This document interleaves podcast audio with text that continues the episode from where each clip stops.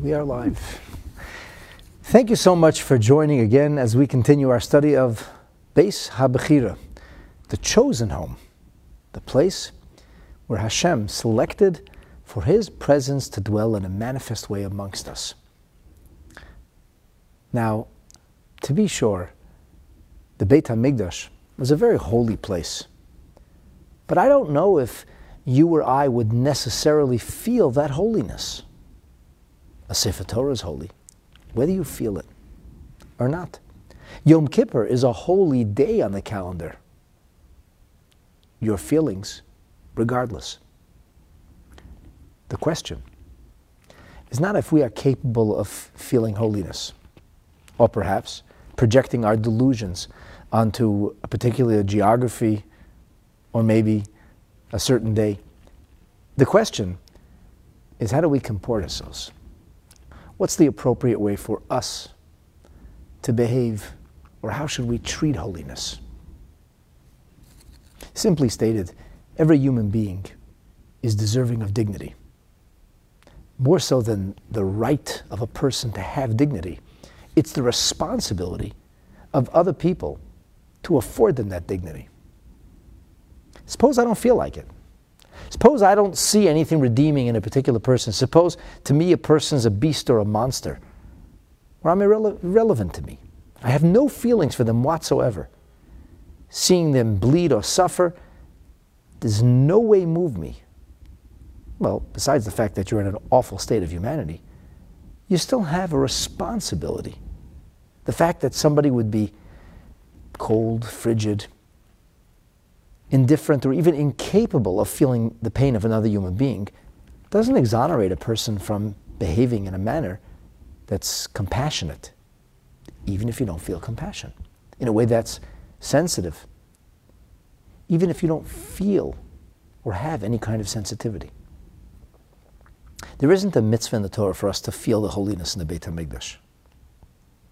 We might have, or might not have.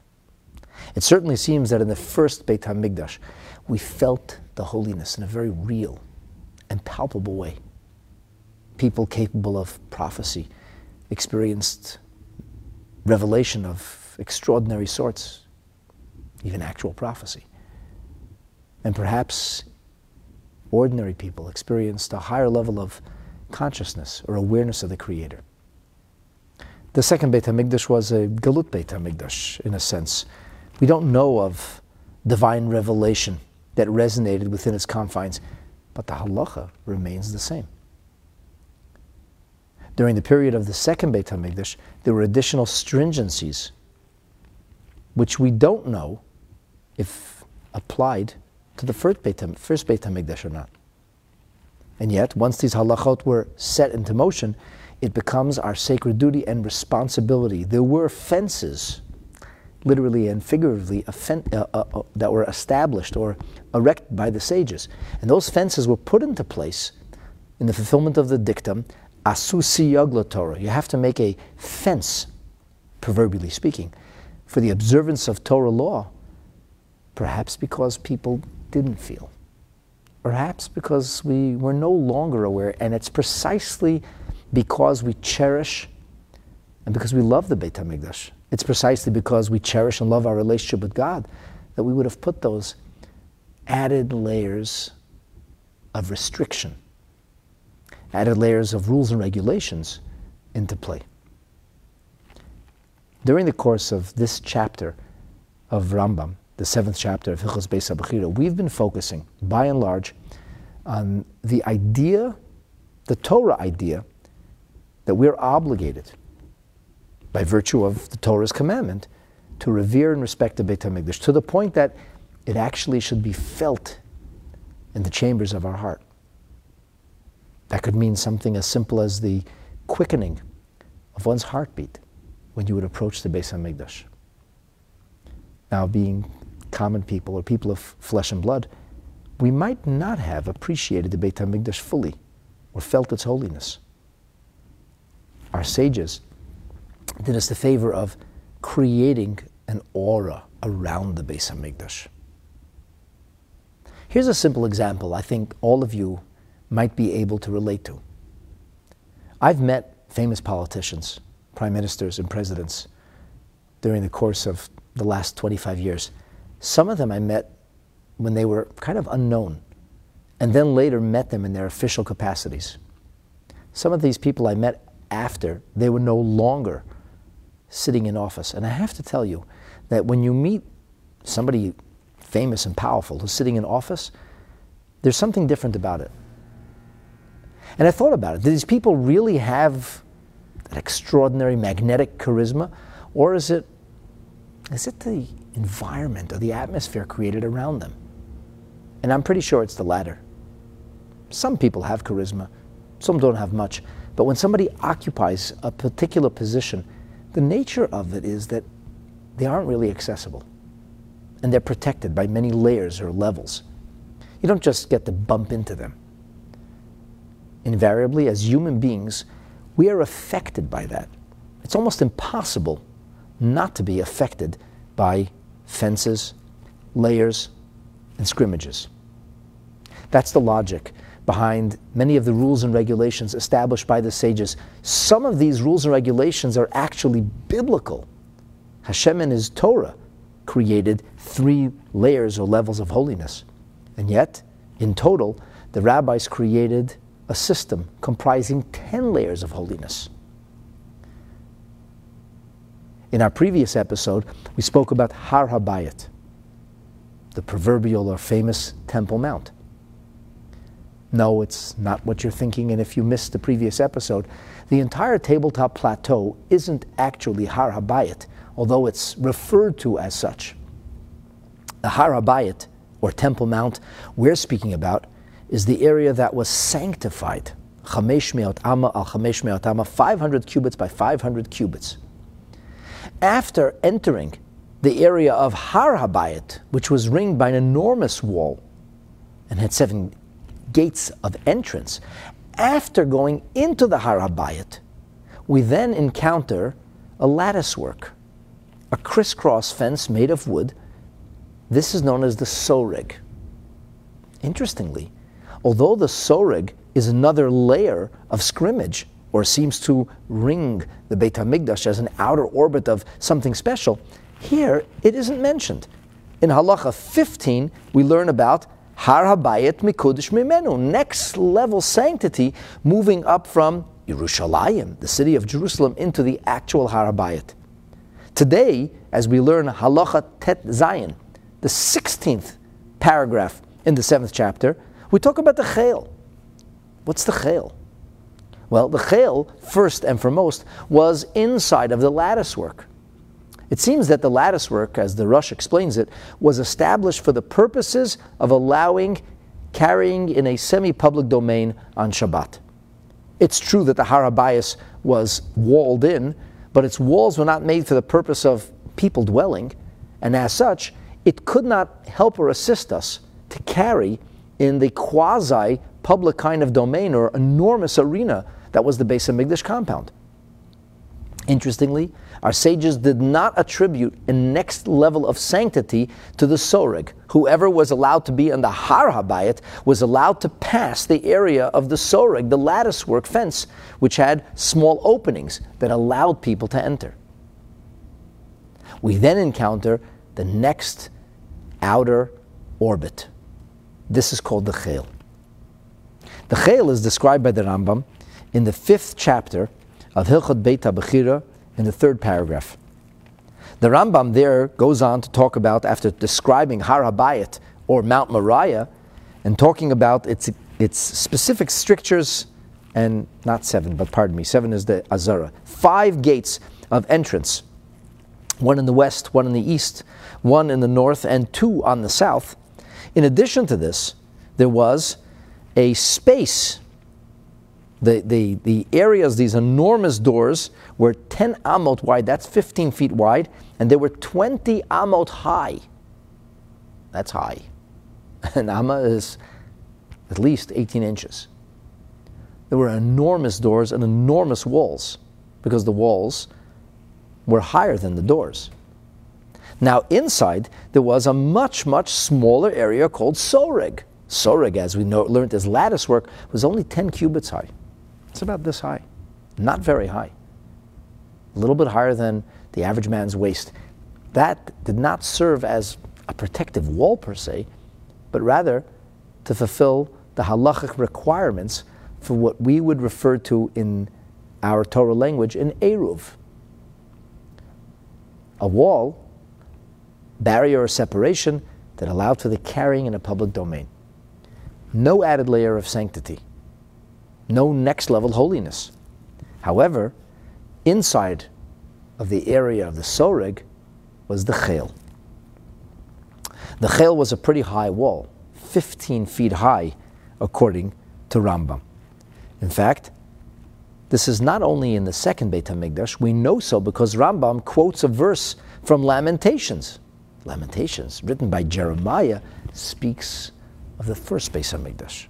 So we know that this wall existed during the time of the first Beit HaMikdash, although we don't necessarily have evidence of a soreg. In Kinot, which is the way Rambam refers to Lamentations, the book of Eicha, it says, Vayev al chel v'choma. The wall and the wall mourned. What's the difference between chel and choma? Well, the way we understand it is chel refers to a smaller wall. Choma refers to the larger wall. That's the wall of the Azara. The Azara's walls were enormous. Once again, we had doors that were 20 amot high. That's a pretty high door. And then the walls that were 20 amot high, which is about 30 feet high, had a wall that was taller than that.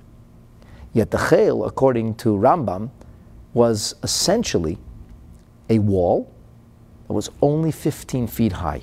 So, a smaller wall. It's usually or typically translated as a rampart. Ramparts have historically been fortification.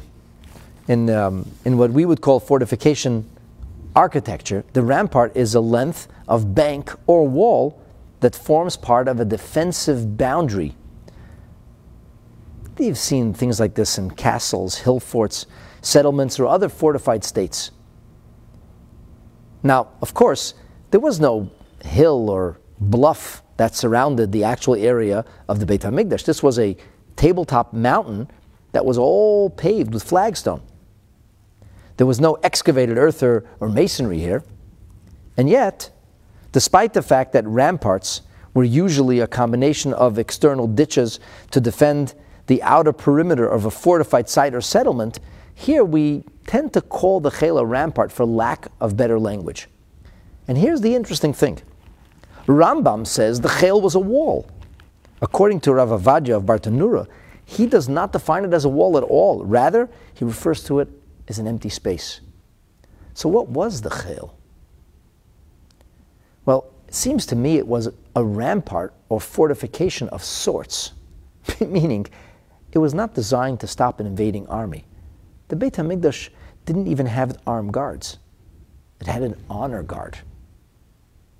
They didn't have weapons. The reason they were there was to increase the esteem and the honor of the Beis Hamikdash. And so, here we had an added layer of spiritual fortification. You felt you were kind of going up a level. And as such, going from level to level of holiness.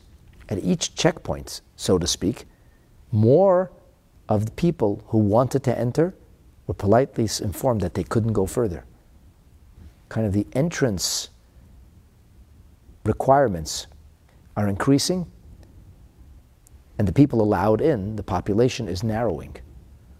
All of this serves to create a greater sense of awe, a greater sense of esteem, which is what the seventh chapter of Hilchas Beis Bechira and the Rambam is all about.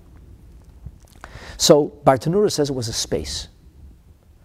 He doesn't tell us about its demarcation. Rambam maintains that it was in fact not simply a space, but it was actually a wall. We don't know if the chel, from the Bartanura's perspective, is part of the mitzvah of honor or esteem or awe. And as such, there may not have been any impressive fortification, any kind of a remarkable wall or, mar- or mark or sign of demarcation. But according to Rambam, it makes perfect sense. It follows his line of thinking. He sees everything here as yet another step forward, imposing 10 amot, 15 foot walls, yet another wall. So you entered the Har Habayit, you entered these outer walls, which we can still see today, that are not even talked about, don't have an added level of sanctity, but nonetheless look very impressive. has an effect on us. And then we enter the actual area of Har Habayit, enormous walls. You enter there, there's a soreg, not very impressive, but then again, it wasn't built for that purpose. That was there to satisfy requirements of laws of Shabbat.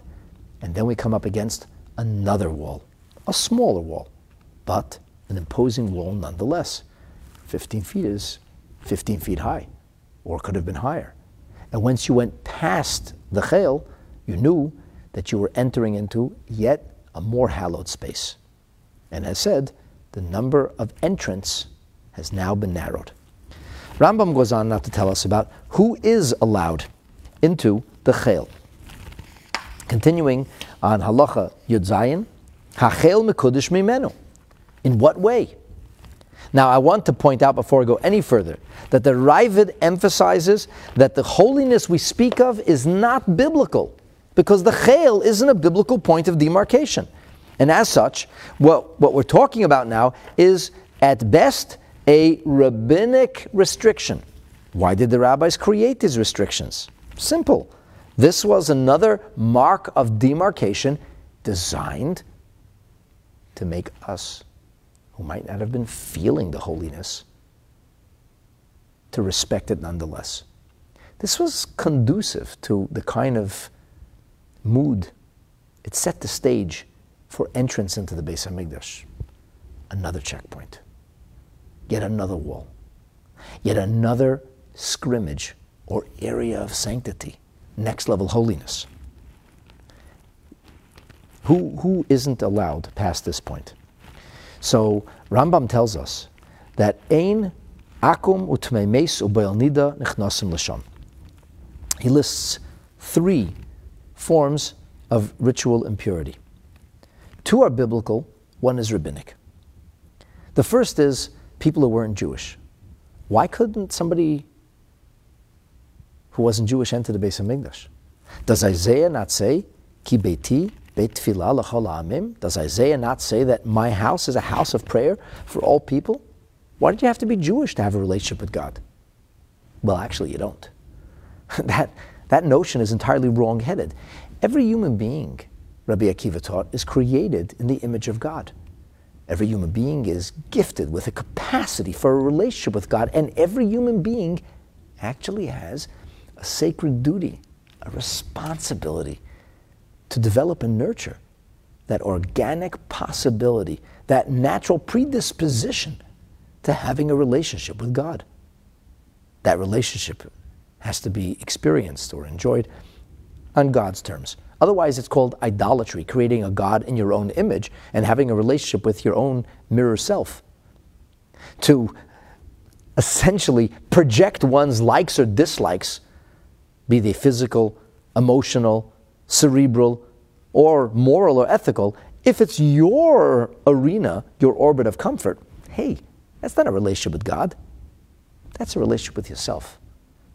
If you're in a relationship with another person, you need to know what that person loves.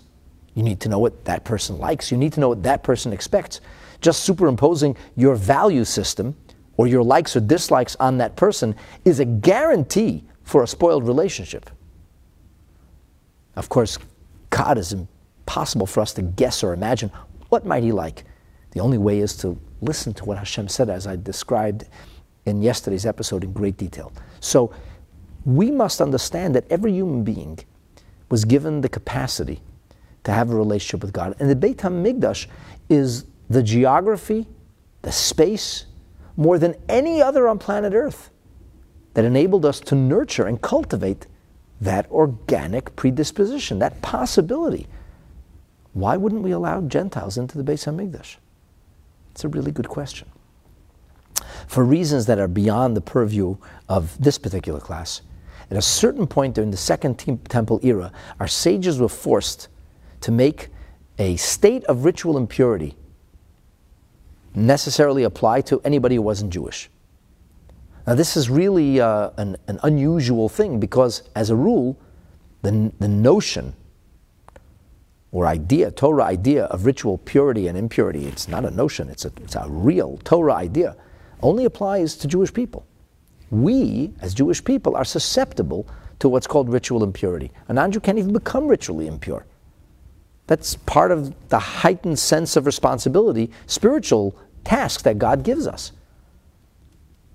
But as I said, for a number of reasons, our sages were forced to assume that anybody who wasn't Jewish was in fact ritually impure. This is a rabbinic form of ritual impurity. And here we get ourselves into a catch 22. So, for those reasons, which are beyond the purview of what we're talking about now, they're in a state of Zov. Now, a Zov, as we learned yesterday, is the person who has that unusual kind of emission of seminal material. If a Zov, if they're like a state of Zov, then how could they even enter the Har Habayit? Well, it seems that it's an artificial state of Zov. It's not a biblical state of Zov. And as such, our sages did not preclude them from entering the actual Har Habayit area. They could enter the holy mountain, however, because the rabbis had created this artificial form. And it should be noted and pointed out that when the rabbis created something, artificial doesn't mean fake. Chas v'shalom. Artificial means man made. But man made is God sanctioned. It's not any different than the prohibition of consuming poultry and milk. No observant Jew would ever do something like that, chas v'shalom. It's not different than kindling a menorah, which is also, if you will, artificial. It's not biblical. It's man-made by the rabbis. However, they were sanctioned by God, for that was the power that God entrusted the Sanhedrin with. It's not different than the celebration of Purim, which is a hallowed and a holy opportunity that comes to us through the hands of the Sanhedrin. So the Sanhedrin have created this rabbinic kind of ritual impurity. They chose not to extend it to a regular Zav, so he could enter, the Gentile could enter the Har Habayit, still allowing him the privilege of being in the temple scrimmage area on the holy mountain. But at this point, at the Chayil, he was stopped. It's interesting, the, if you visit the southern ar- archaeological gardens outside of the Har Habayit, they recovered an actual piece of stone, a stone placard, if you will, that's written in Greek. And it says, no Jews are allowed past this point. That was the rules that they operated with during the time of the second Beit HaMikdash. And as I said, for that reason, not because we didn't believe that a Gentile or a non Jew is created in the image of God or has the ability to achieve holiness and closeness to God and is a recipient of God's largesse and benefaction and reward in paradise and the world to come. All human beings, all human beings are created in God's image. We do not subscribe to any kind of distinction other than Jewish or not Jewish. There is no other distinction that exists for us. There is no lifestyle, orientation, color of skin, or religious affiliation to us that distinguishes a person's being created in the image of God. That's always been the way Jewish people viewed things. However, because the rabbis had to create this form of ritual impurity, from this point onward, from the Chelin onward, the, the, the, Jewish Zav had already been stopped at the Har Habayit. The non Jew, who was considered a Zav, was allowed up until this rampart wall or the Chel. Tamei as you may remember, we learned in yesterday's, in the previous episode, that the person who came in contact with the dead was in fact allowed to enter the Temple Mount, and we learned that from the idea that the Temple Mount is a replication of the camp or scrimmage of Levi. Moshe Rabbeinu was a Levi. He was living in Machane Levia in the desert, in the Sinai desert, and who was in close proximity? You guessed it. As we learned previously, the coffin with the bones of Yosef. And they were the undertakers, the people who carried that. So clearly, Tamei Meis, despite the fact that it's an extraordinary form of ritual impurity and in some ways the most severe, is nonetheless allowed to enter the holy mountain. However, from the Chelon onward, they were rabbinically proscribed from going further. Furthermore, we learned that a tevul, pardon me, a boel nida, a person who was intimate with a nida, and that's I'll simply say a woman experiencing menstruation. I refer you back to the previous episode where I discussed this in great detail, and please don't take it out of context and don't read into it what doesn't exist. Go back and listen. In the previous episode, I talked about this in great detail. So we talked about the nida. Now we're talking about the boel nida, the person who would have had an intimate relationship with that woman would be akin to her in the same state of ritual impurity because that form of ritual impurity is contracted in a more severe way when it comes not through casual touch, but actual intimacy. And so Rambam tells us that these individuals, the non-Jew, the person who's come in contact with the, the undertaker, the boel nida, the person who's been intimate with a nida, are ein nichnasim l'sham, are not permitted past the point of those ramparts or chel. And now we're in the chel, we move into the outer courtyard of the Beit HaMikdash, but that, Be'ezrat Hashem, we'll be talking about in our next episode. Thank you so much for joining today. If you enjoyed this class or found it informative, please go ahead and share it. I'd love to see your like or comment. And finally, if you aren't yet subscribed, please take the time to do so. And don't forget to enable notifications, youtube.com forward slash Rabbi Mendel Kaplan. Thank you for joining. Have a gorgeous day.